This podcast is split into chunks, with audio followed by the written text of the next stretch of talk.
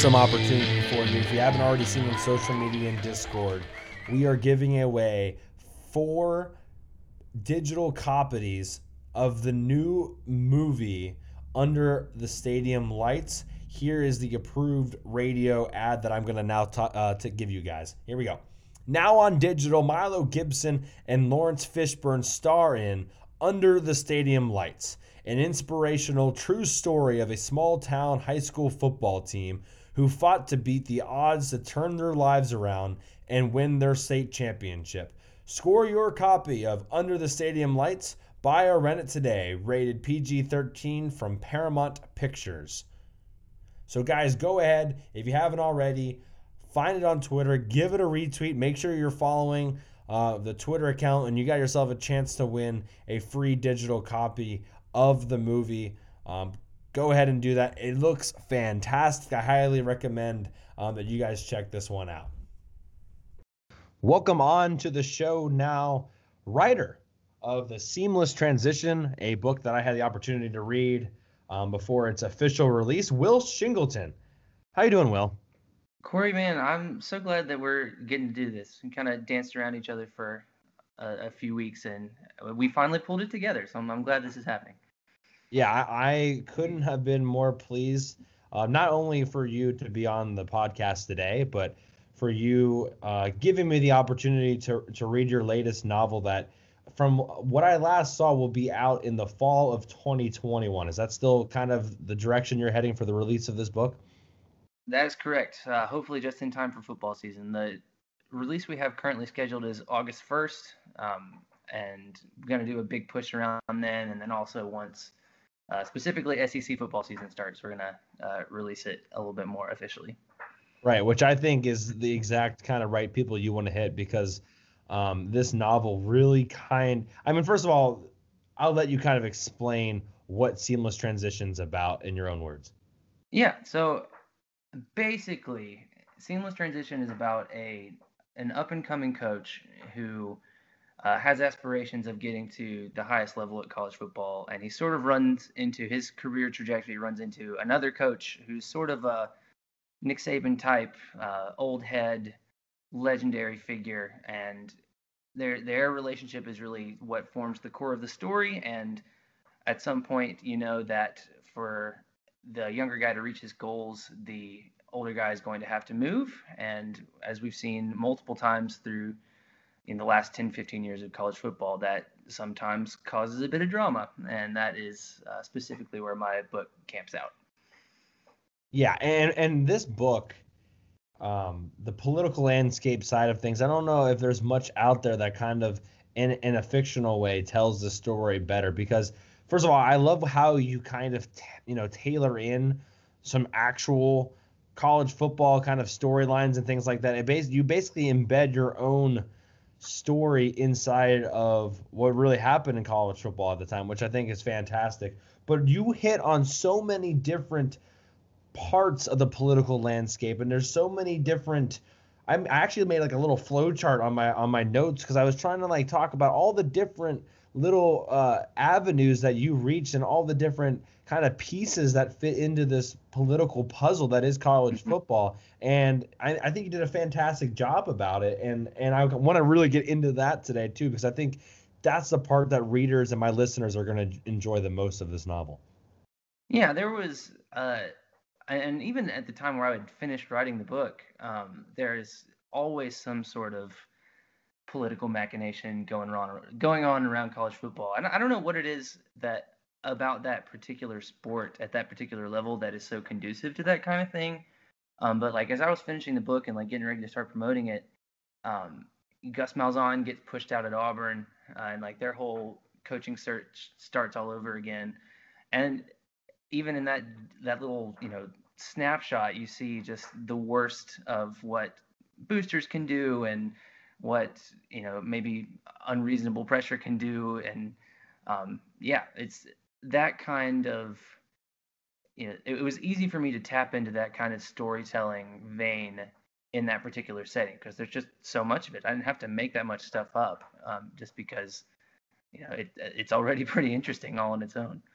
Yeah, that, that that's going without saying. And so yeah, for people that are listening and are curious about this book, basically, and I love the way you set this up because I never would have ever thought about doing it this way. Basically, you follow the investigative reporter that is trying to basically understand this relationship uh, between the head coach and this up and coming rising star in the football world. I mean, he's a national rising star. Everybody knows in and in the program and outside the program that this dude is going to be the next dude. Mm-hmm. Um, and you follow this reporter as he kind of talks to different people. He talks to assistant coaches, he talks to PR people, he talks to basically a lot of different people that have a lot of different perspectives on the scenario. And it's so interesting to kind of want to go to the next chapter and the next chapter because it's like, okay, well, now we know a little bit more about this part of the puzzle, but how does that other guy now feel about what this guy kind of viewed that scenario? So I love the way you did that. How did you kind of come up with that idea? Um, it, it was hard. That was honestly one of the hardest parts of the process. Was just like I had this idea, um, and what actually started all of this was I I watched a YouTube video about the late night wars that happened between uh, Conan O'Brien and Jay Leno back in the, the end of the the knots, um, and I was just like the the the whole drama behind Jay Leno kind of pushing Conan out after only being in the job for a few months and like why he did it and how he was able to do it. And I don't know what made me think of this connection but I just remembered all of the the coach and waiting stuff with Jimbo Fisher and Bobby Bowden and um, Mack Brown and Will Muschamp, and just remember that whole. I, I, was in high school when all that happened, but I, I remember the just the the drama around it and the intrigue, and just thinking like all this could have been avoided. Um, and so it was hard to to figure out how I was going to what what kind of framing device I was going to use to kind of preserve the the mystery of it a little bit. Um, and so, like you said, in the very first chapter of the book, I pretty much tell you exactly what's going to happen. Um, it was it's a very uh, sort of a dramatic irony kind of thing where the the reader knows where we're headed, and then the over the course of the book is kind of just finding more and more breadcrumbs to understanding why it happened. And thematically, that was the most important thing for me. It's not, you know, like I said, there are real life examples of things like this happening, and the more important thing as you know consumers of college football and college football media and just being in that atmosphere is understanding why these things happen and I, hopefully taking steps to preventing them so that hopefully people's careers don't get ruined. Yeah, and, and I think it's he did such a good job because I think every college football fan can relate to this book in some degree. Because I have basically, you know, you you have the the media maybe as one bucket of the story. You have mm-hmm the internal programs PR is kind of another bucket of the story. You have the entire coaching political atmosphere, whether that's coaching coaches and how they interact with PR or how they interact with the media or how they interact with boosters, but also how they interact with themselves is another piece because you have a lot of times where you have some assistant coaches talking about other coaches. You have other coaches talking about other coaches, or maybe even the lack thereof them refusing to do that. And then you mm-hmm. also have kind of the behind the scenes booster aspect of it in another bucket. And I think all the college football fans, whether they, you know, have a huge tie-in to the media or maybe in some regard they despise the larger media, which is something you kind of hint at as well in the old timers and the old media. And I would like to get to that too. But then mm-hmm. you also have the PR people that I think a lot of people in college football kind of hold on to and, and how they spin things. And obviously the coaches stuff kind of stands on its own. But then even the booster side of things, I mean, I, I don't know why, but the booster aspect of the story really, I know it was an SEC draw, and I know the SEC has a huge amount of boosters, but this the booster part of the story really resonated me with the Texas football program, what we've mm-hmm. seen over the last two decades, and it, the kind of the dumpster fire that really the boosters have sort of created. Yeah, absolutely, and like I, you know, I mentioned you know Gus Malzahn getting run out and replaced with Bryan Harsin recently. But like another thing that happened was the letters that the Texas boosters sent to the university and they got uh, publicized about the whole Eyes of Texas thing, um, and that just sort of reinforced that for me of like, you know, is this just going back to the whole like chicken or the egg question of like, is it a coach that makes a program or a program that helps get a coach where he wants to be, needs to be, or is it both? And in the case of a place like Texas, I think it's interesting that you mentioned them just because, you know, I don't think it's a coincidence that people like Charlie Strong have success at the job previous to coming to Texas and then all of a sudden don't. And then the same thing happens with Tom Herman. Like he's he's setting the world on fire at Houston and he, he goes into Texas and it's almost a complete 180 and I really hope that doesn't happen to Coach Sarkisian because I am an Alabama grad and I'm just you know ha- have come to adore him as a person uh, over the last couple of years and want the best for him. Um, but yeah, like there's definitely just especially at that sort of deep underlying level is kind of what I was trying to get at. And if, if there was any point I kind of wanted to make with the book is like maybe this is kind of it's more comprehensive than we realize of you know if if one piece of the puzzle is out of line, like it's the whole thing is not going to work. You know, like even if you have a Nick Saban type character, if he doesn't have the resources available to him that he needs, if he has any sort of resistance from people at higher levels, like it's not going to happen the way that you know, no matter how commandeering he is, no matter how good of a leader he is, like it's not going to happen the way that he wants it to. That is such a critical point, and not only just to your story, but to everybody's story in college football is you need everybody to be on the same page. Uh, you need everybody working together. And if you don't have those things, um, it's not going to work out for you. Um, and, and so it's really important that you have all those pieces all the way down from the admin to the assistant coaches to the players. If, if like you just said, if one of those things is not there, it's not going to work for you. And, and, I think Texas, like you said, is a perfect example of that. Um, I want to dive in a little bit more to a couple of things I kind of just outlined there, and I want to start with with Frank Payton, who's yeah. that that head coach um, who's been there, who has established himself at a program, who has shown his ability to win um, for decades, and has really kind of basically entrenched himself in this program. Um, you said he had a little bit of Nick Saban vibes. Can you kind yeah. of um, is it because you're an Alabama grad? And also though, I, I wouldn't say he's a perfect Nick Saban type. Yeah. Um, I he, he, reminds me a little bit of Joe Paterno a little bit. Mm-hmm. Um, a little bit more of an old school kind of guy when it comes to those things. Um, kind of explain your idea and how you formed the character that is Frank Payton, which obviously is you could make the argument half of the most important part of the story. Absolutely. Like, and he, he's, you know, he's, he's the godfather. He, he's the guy that, you know, ev- everything flows through. Um, and when, when I say Nick Saban, it's, it's just kind of give a frame of reference because I deliberately um, tried to differentiate him from Nick Saban because I'm obviously a, a, very big admirer of Nick Saban. Um, so Frank Payton, if you can think about it, like he's sort of the darkest timeline version of a Nick Saban type. Um, because he is res- very resistant to change.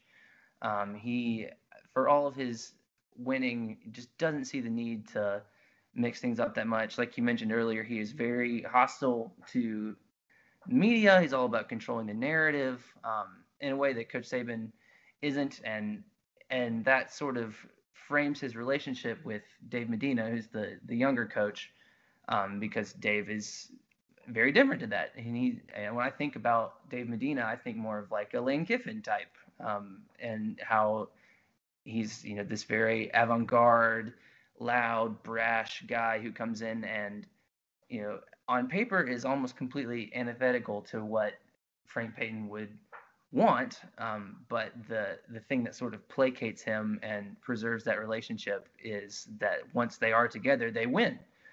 Um, also uh, with with Dave Medina specifically, like Manny Diaz was also sort of a, a reference point, um, partly because he, he's one of the few Latino coaches in college football, which Dave Medina is as well. Um, but it is interesting to see the relationships that form between those younger up and coming guys who maybe want to try some new things, uh, you want to branch out away from the things that have worked for a really long time, and then a guy like Frank Payton who is very set in his ways. Yeah, and I want to talk a lot about Dave Medina because mm-hmm. I love him as a character, and I had my like obviously you you're rooting for him throughout this entire thing, but really it felt more to me than that. Like I honestly wish I could have played for a guy like Dave Medina, and, and I and I want to talk mm-hmm. about him more, and I'm going to talk about him a lot, but I want to finish up with Frank Payton because I think his role yeah.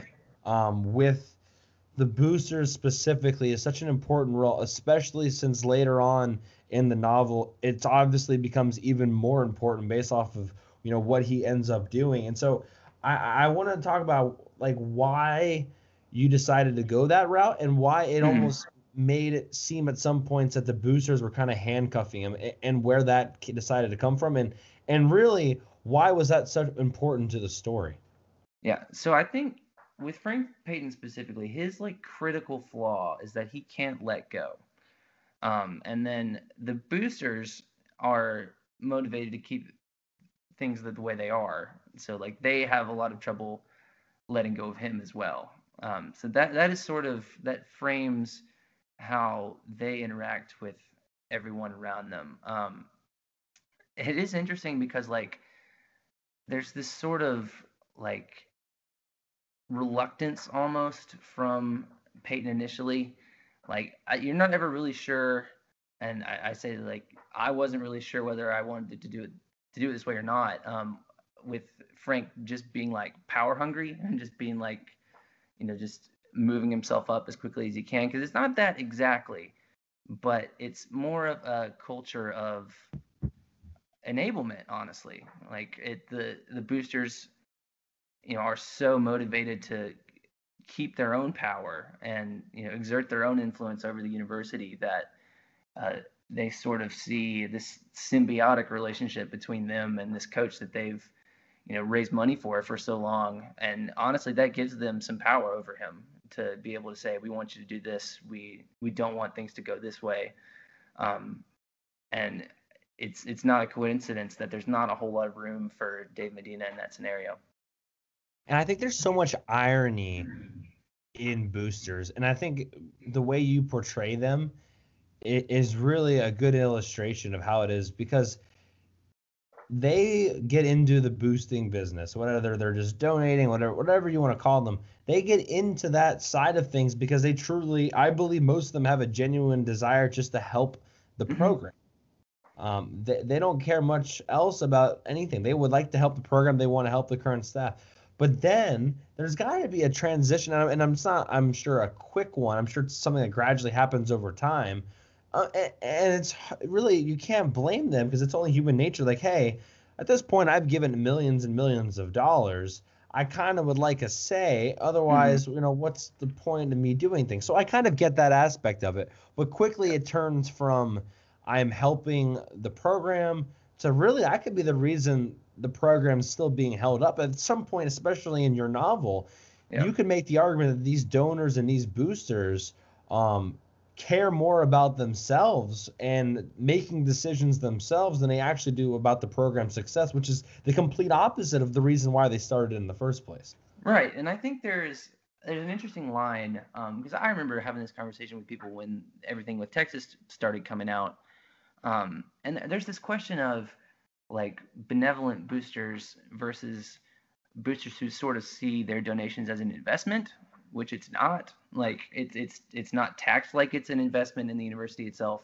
Like you're not supposed to necessarily expect a return on what you give. Like it's um, obviously if you're raising money for a specific project, like you know they're currently well they've already raised money to uh, redo a lot of Bryant-Denny Stadium. Like if you donate to that project, yeah, you expect to have a completed stadium at the end once you've donated your money. But it's not always like that. There's, you know, especially for people that give over a, a long period of time, like it's it starts like you said as you know people who just want to out of the generosity of their own hearts give money to the university but i think eventually as you know they accumulate more of their own resources and as they pump more of those resources into the program there is sort of an expectation of hey, like that's you know, I, I think that's just a a cultural thing that's sort of seeped into the college football landscape and is is uh, very much a byproduct of the sort of blurred lines that we see now between college football as a business and as this you know amateur activity.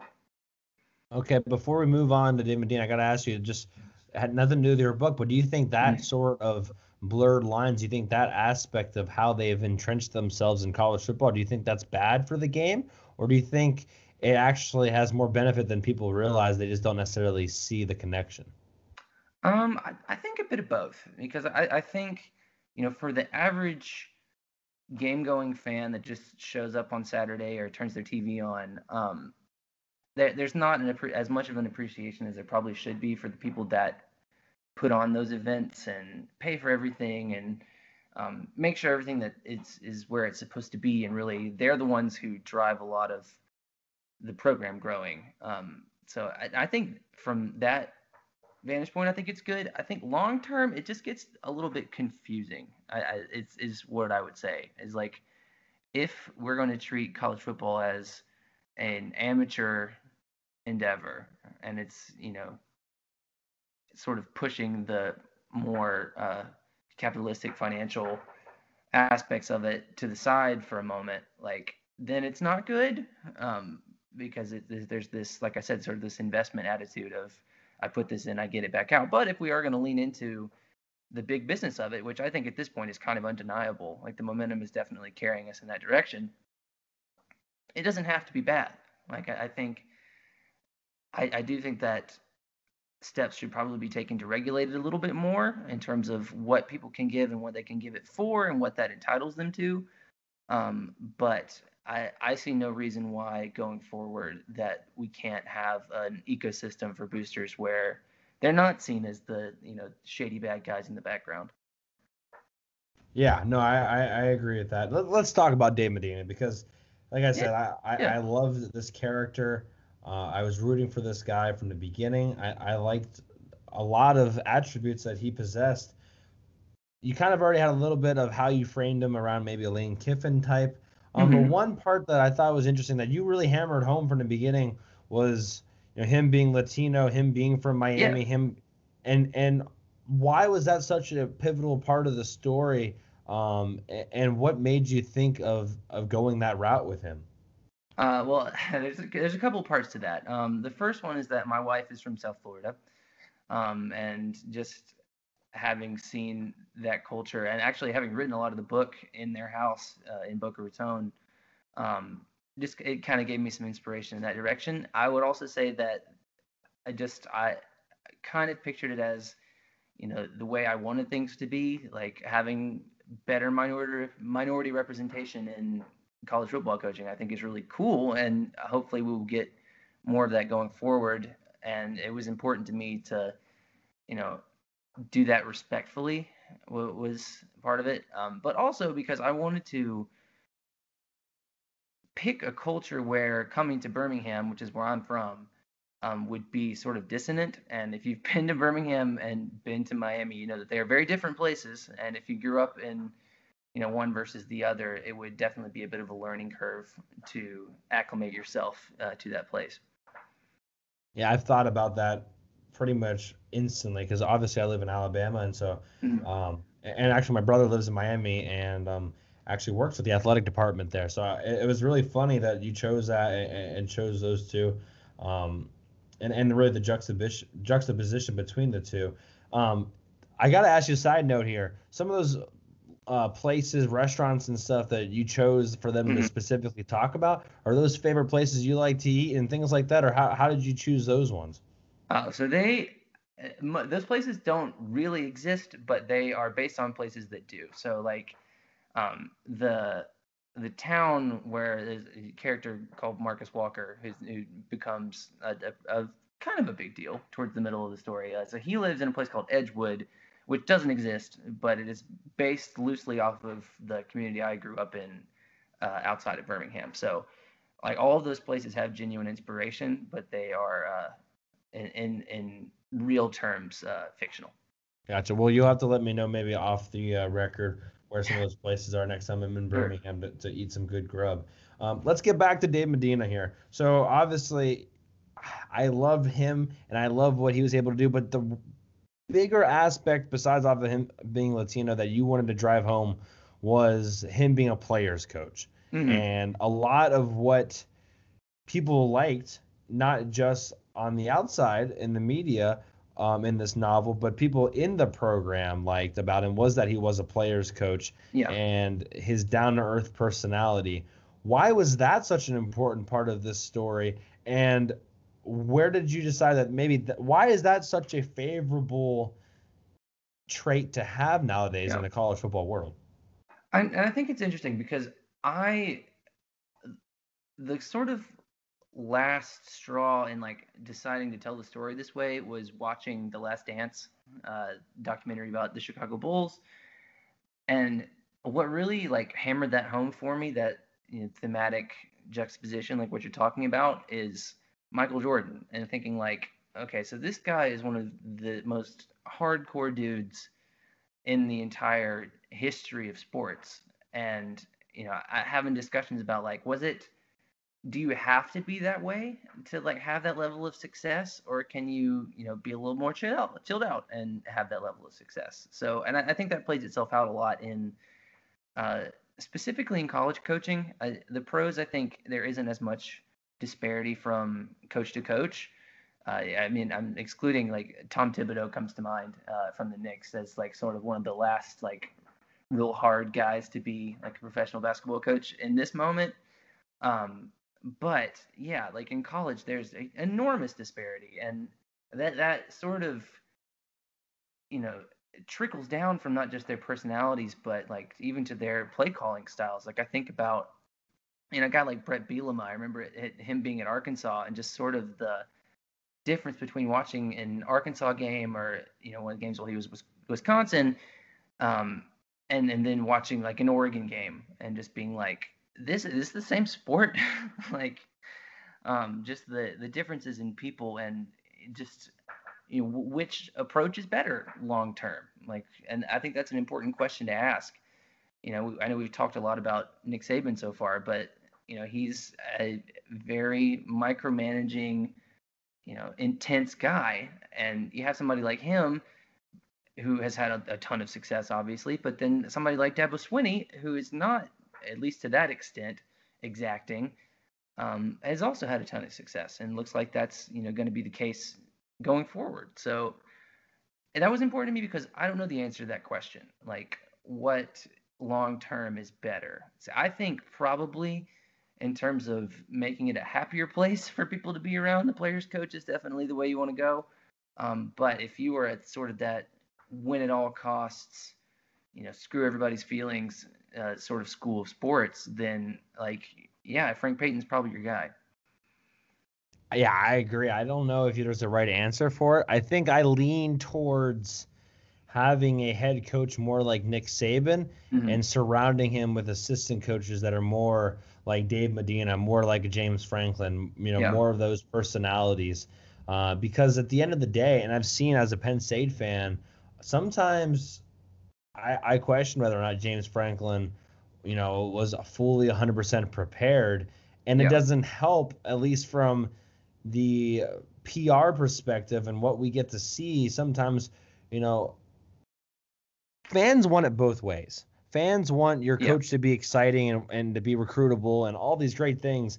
But at the same time, if, you know, a coach is out kissing a bunch of babies all the time and, and, signing autographs all the time, and he does every single PR thing he could possibly do, and he's all over the country and he's doing this and that.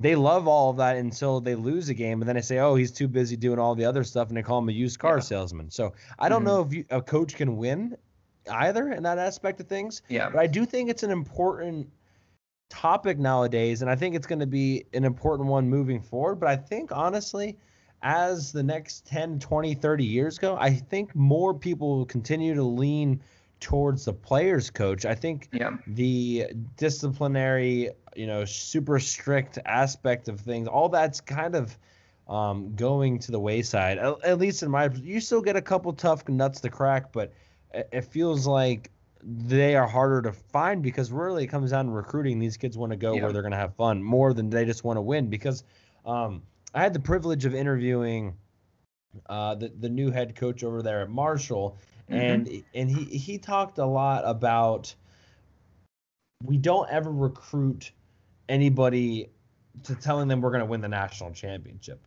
you know, yeah. if if you start saying that you're going to win the national championship to everybody, um, only one person is going to win the national championship every year. And, and, Charles Huff, I don't know why I couldn't remember the name off the top of my head, but yeah, uh, we had Charles Huff on the podcast, and he's like, "Look, we don't ever tell that to kids," and I think fans get too focused on winning national championships sometimes, and I think that yeah. sometimes hurts their feelings more than when they need to do. And so players don't care just about winning national championships anymore. They care about getting to the next level and they care about having a, a good experience.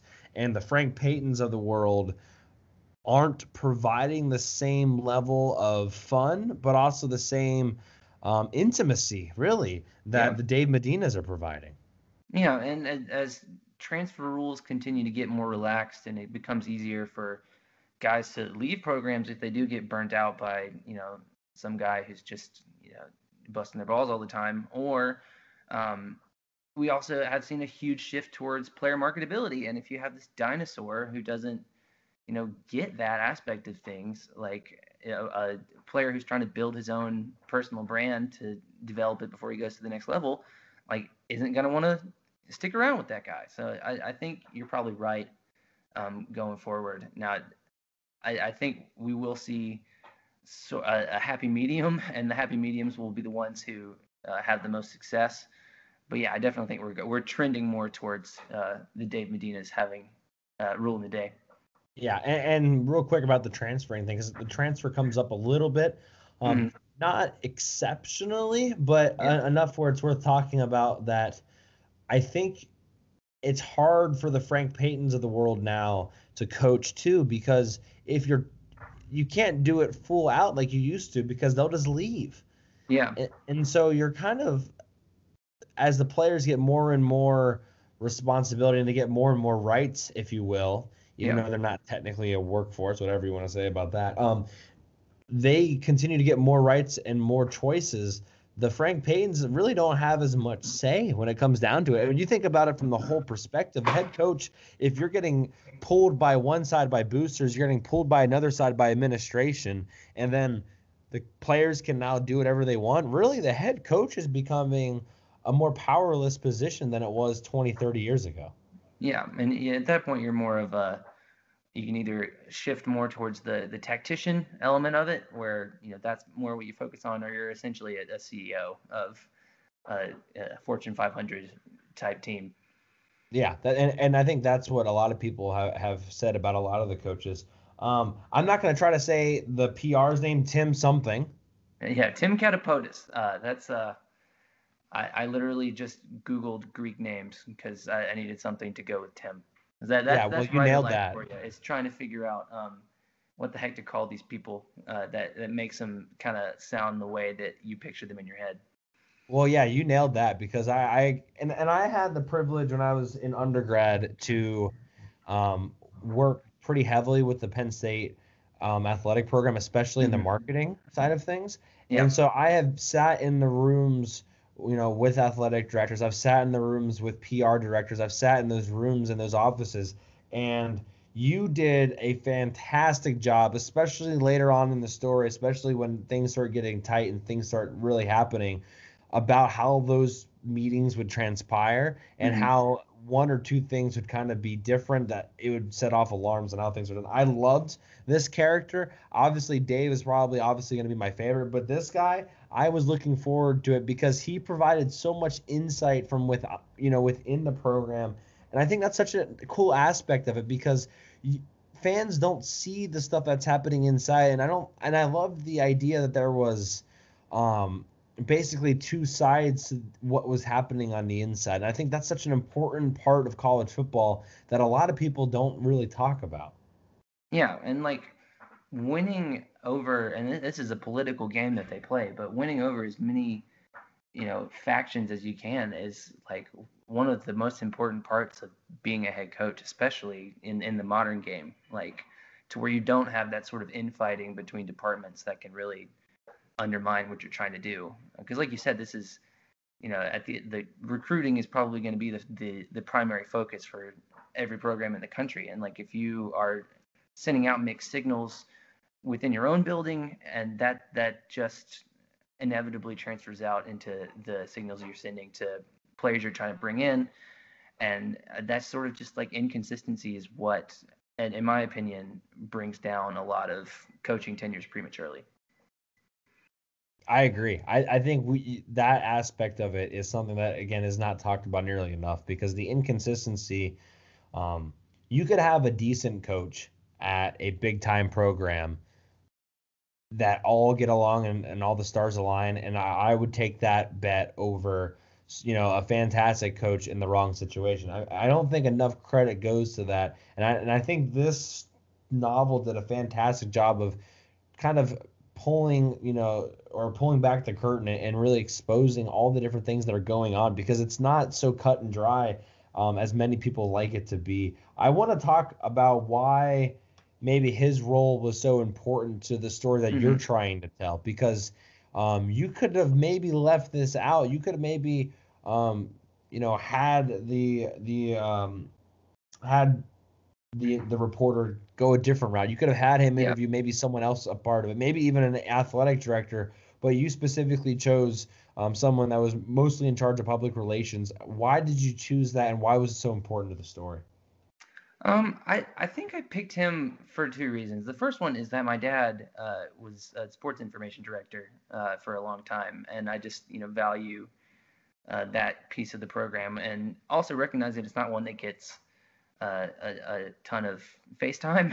so no.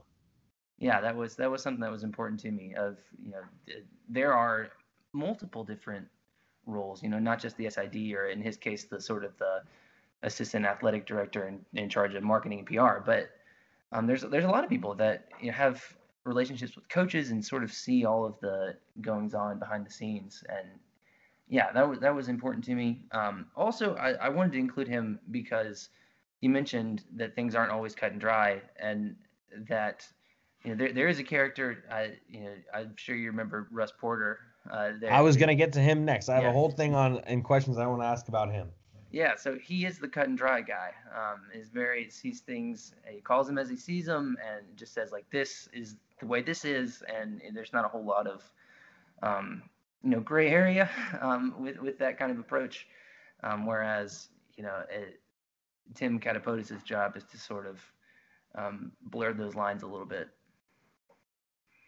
Yeah, and and I and I want to get to Russ Porter because well, there's a lot of reasons. First of all, yes, the SID job does not get nearly as much attention and love and support because you guys got to understand these coaches are, are doing so many things that are the face of the program. The SID basically, you could make the argument, is almost more powerful than the head coach when it comes mm-hmm. to the message that's being sent out. I mean, the, in most cases, they are sitting right next to the head coach during the weekly press conferences. In most cases, when a coach forgets a player or a name that he's supposed to remember, they're the ones that feed it to him. They're not a secretary in the sense of all the stuff they have to do, but in a way, they're forced to know all the stuff a secretary would have to know on top of everything else. And so I have a tremendous amount of respect uh, for, for your father and also all those across the country because it, it is a. Um, it's almost kind of like a thankless job in, in, in, a lot of ways. And so, and when you're met, when you mess up, everyone will realize that you messed up. But when you're doing your job, no one really seems to care. Yeah, they're the uh, left guards of, of the uh, administrative world. They, they really are. So, okay, let's talk about Russ Porter. Um, yeah. Because I don't know if you did this on purpose, but obviously I really didn't like this character. Um, mm-hmm. Um, and, and that was on purpose, I know. But what I didn't know was on purpose was – the fact that he was not just uh, and, and, and people will get this right away, but not just that he was a media member, because yeah. I don't think the knock was on the media being cut and dry or just telling the obvious story, but it seemed like it was specifically pointed at maybe the media members that have already kind of made their mark and have already kind of set themselves in stone uh, as far as cemented themselves into the conversation and, and that their perspective now was really the only important one but it seemed like there was a jab towards you know the reporters out there and we know who those are that yeah. have made it and now feel like they don't have to really do the legwork anymore yeah and there, there's yeah and to me there are you know a hundred or more Russ Porters out there and the current media landscape, but like, and I, I think he would do quite well um, in sort of the uh, you know podcast and blog era because that's you know that that's who I I that's what I had in mind with him is that like he started out as you know hypothetically uh, you know a journalist with some integrity and then along the way just um, the more shocking things that he said the more attention he got and more people you know liked him and so he just leaned into that um, and just started to say things uh, that were more and more just brash and potentially insensitive. Um, so, yeah, he, he was one of my favorite characters to write, I think, partly because I'm just nothing like him, um, and um, also because he's, he's important. Like, I think there are a lot of those kinds of people, especially in you know, clickbait culture, that you know deliberately, even if they're not trying to say things that aren't true, will you know stretch the truth or really go in on a part of the story that you know brings them you know more eyeballs and it's it's probably not always intentional and that's kind of what i had in mind with him is like you know he probably didn't do it on purpose and it was probably a pretty gradual you know fall away from his roots but you know at the time that he and and dave's atmospheres you know collided like that was who he was yeah, and I think I agree with you that he is an important part of the story. Um, but really, I I like his, and I think his role is important because how often now do you you know do we think about these Russ Porters of the world? sort of illustrating and manipulating our perspective on what's mm-hmm. really happening, right? And so yeah. all the people that are reading Russ Porter's perspective on a Dave Medina or, or whatever real life example you want, I mean, whether you want to admit it or not, he is truly um, changing people's minds on things. I mean, he's seriously manipulating people's minds and without really doing the legwork. And it's one thing to come to that yeah. conclusion, but it's another thing to come to that conclusion instantly without actually diving into the details. And there's a couple of times in that book that that uh, John is literally trying to like, well, no, not really. Like I did the research on this, and he's like, no, no, no, no, no, and like doesn't want to have anything to do with it. And I think that's such an important part. It's like, well, wait a second, guys. Like this is clearly wrong, and yet we we don't seem to really care. Um, yeah. I, I love that aspect of it, and and and really, it's kind of scary because in a way, um, they're controlling people's lives. They're mm-hmm. controlling mm-hmm. people's jobs, not just from the head coach, but all the way down to the PR people of the world. Yeah, and I, I just imagine this like, you know, feedback loop of him writing things and boosters hearing things and you know we, we mentioned the sort of in, inside perspectives that they wouldn't necessarily have and even you know beyond the boosters the fans themselves like they would read you know Russ Porter's article or hear his podcast and you know assume that that was you know what the deal actually was. And that sort of momentum could ruin somebody's career which is you know may or may not be what happens in the book. Right. And i i would love to to really dive into um, and how this how this novel ends but obviously we're gonna we're gonna save some of that for the readers and the listeners. Um, yeah. but no i think russ porter was a really important character. I i think his bias on how he viewed things, no matter how clear cut they were the opposite way, um, mm-hmm. was an important role. And it is scary because they talk all the time about how, you know, false information spreads three times faster over the cases than than real truthful information does. And we see that in college football but we see that in a lot of other aspects of our lives too which is just sad. And and it is the easy way now though. It is. I mean I, am not going to sit here and tell you i'm the 100% you know the the baseline for truth and knowledge, and everyone else should follow my lead. Um, but as someone who's been doing this podcast now for over a year, um, it is frustrating sometimes realizing that I could probably just put out a bunch of BS and, and be more popular and, and kind of go that route. Um, and, and, I'm going to be honest with you. I think everybody who has gone got into this has been tempted by, or at least frustrated by, by those Russ Porters of the world. Yeah, yeah, and like, and it's from a certain point of view, it's like why wouldn't he do that? Like why why wouldn't you choose, you know, to try to advance your career?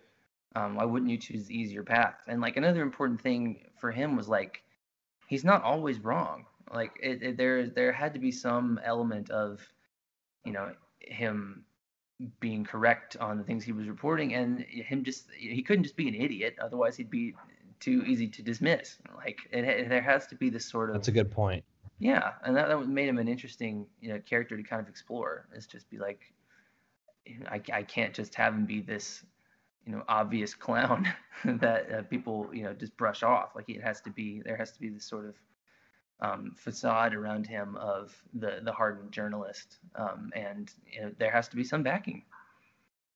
Yeah, and I yeah, you did a fan. The more I read it, the more I didn't like him, but the more I realized that you'd done a fantastic job, and probably maybe one of the the more in-depth characters that you have in this novel. I, I know you can't talk about. Uh, specifically what happened, or, or, we're choosing not to talk about specifically what happens yeah. at the end. But I do have to ask you why you decided to go that route. Why did you decide to finish the book you did, and why could maybe the f- finale, at least in my own perspective, be a little bit longer? Why why couldn't we have um, that fleshed out a little bit more? Um, I I think I wanted it to have a sort of air of mystery left to it still, um, and I, I sort of wanted it to be abrupt because that was the way that it would have felt to the people involved. Like you have this, you know, career that unfurls over uh, multiple decades, and then all of a sudden, like it hits this inflection point, and then it it just changes forever. Um, and that's that's kind of where the story goes cold for like a decade, um, canonically in in the book. Um, so I, I think that would be because I had that thought too of, you know, I, I could definitely you know flesh this out a little bit more and poke into some more stories after the fact, but like that was it. it that was that was the end. That was where um, that particular arc ended. And like I said, I was trying to sort of emulate how sudden it would have felt to the people that were closest to it. Yeah, that's actually a good point. Because now the more I think about it, the abruptness, but also the subtleness of how it ended, is pretty realistic to how that would happen in the news cycle today. I mean, it, mm-hmm. something like that happens, and, and from everyone's perspective, from from Frank Payton's perspective to John's perspective to uh, Dave Medina's perspective, you kind of just, especially in the college football world, okay, like that happened. Well, mm-hmm. We're moving on. Like th- that's kind of just how it feels now in college football. And do you think that's, you know, the right way we should be doing it, or do you think how many uh, these novels? that you've written, how many of these stories are, are actually probably out there that A, don't get uncovered, or B, people just don't at the end of the day care enough? Yeah, and I, I think specifically like for in the case of my book, um, I whenever you have sort of a regression to the norm, I think is sort of more acceptable to people in the news cycle. Like if you like because like the interesting thing here is somebody like Dave Medina taking over because like let's just imagine a scenario where um, Nick Saban steps down and you know had he not left for Texas, Steve Sarkisian takes that job and is the coach at Alabama now. So that's sort of like that would probably stick a little bit longer than oh okay well he he, he didn't cut it and now Coach Saban is back so we're gonna like it's it's a regression to the mean. Like it is, you know, we're gonna move on pretty quickly from that. But I, I think we're just kind of honestly just conditioned at this point to expect that you know we use that term coaching carousel and I, I think that's pretty apt like just the way that it, it it's sort of cartoonish um, in the way that it unfolds pretty much every season and that's you know part of the drama and, and I think to answer your question like that's it's probably just a product of conditioning. I don't know if it's good or bad. I, I think it's. I wish that we were more empathetic about um, you know people's lives being uprooted and um, having to find new jobs, uh, which is part of the reason that I wrote the book. But it's you know it's just part of the deal now. Yeah, I think that it is. It's just I mean it's just part of the deal. I think that's a kind of a good way, um, and, and maybe kind of maybe I just kind of now really understood, you know, the title of your book, Seamless Transition. I mean, there's a lot of different ways you can view the title of your book because mm. there, there's a more literal one, but at the same time, you know, you think about how college football has these seamless transitions, um, whether it's program to program or whether it's kind of, you know, we're seeing right now just the we talked about a second ago the the player coach personalities are kind of seamlessly transitioning across the country and taking over for those yeah. more stern um, disciplinary coaches that we're, we're being used to for, for a long time. So I think seamless transition is a really, you know, you know, even go down to players' rights and how quickly they have sort of transitioned their way into uh, not only expecting more but receiving more. I mean, there's yeah. there's a lot of different kind of ways um, that you can kind of describe college football as far as seamlessly transitioning. yeah, yeah. Especially, I think that the transfer point is well taken because I know, especially now. Um, that those rules have been relaxed. Like you know, I, we just picked up Tamu from Tennessee to to be our star linebacker now. I certainly hope he hope hope he uh, transitions seamlessly. That would be very nice. Um, um, but it's it, we're we're gonna see, I think, and some transitions are gonna be a lot more seamless than others. Right, absolutely, and um, yeah, just the recent breaking news that the SEC is now allowing mm-hmm. um, intra-conference transferring right away. So um, I think that's most of the conferences now. I think that you know it, it's moved that direction, and so that's what we're going to get for transferring moving forward. Uh, Will, I really appreciate you stopping on in, and I'm glad we got to have this. I am I'm not kidding around. I am not just pushing this just to push this. I really enjoyed this book. Um, I read it in about three sittings. I read half of it on the way to the beach when it was my girlfriend's turn to drive. I read probably another quarter of it at the beach. Um, and the reason I didn't finish it on the beach right away is because I didn't like bringing the uh, just the papers because I, I, printed out the whole thing because I didn't want to read on on I like physical copies of things. Right. I didn't want to bring all of it onto the beach, but then I read the last quarter of it on the way home from the beach. So um, three sittings basically is all it took for me. It had exceptionally um, good flow to it.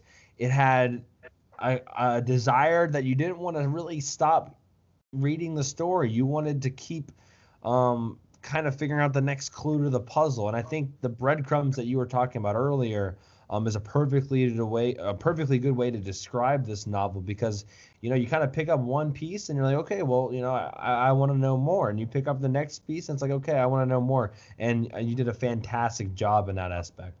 Well, thank you, Corey. I appreciate it.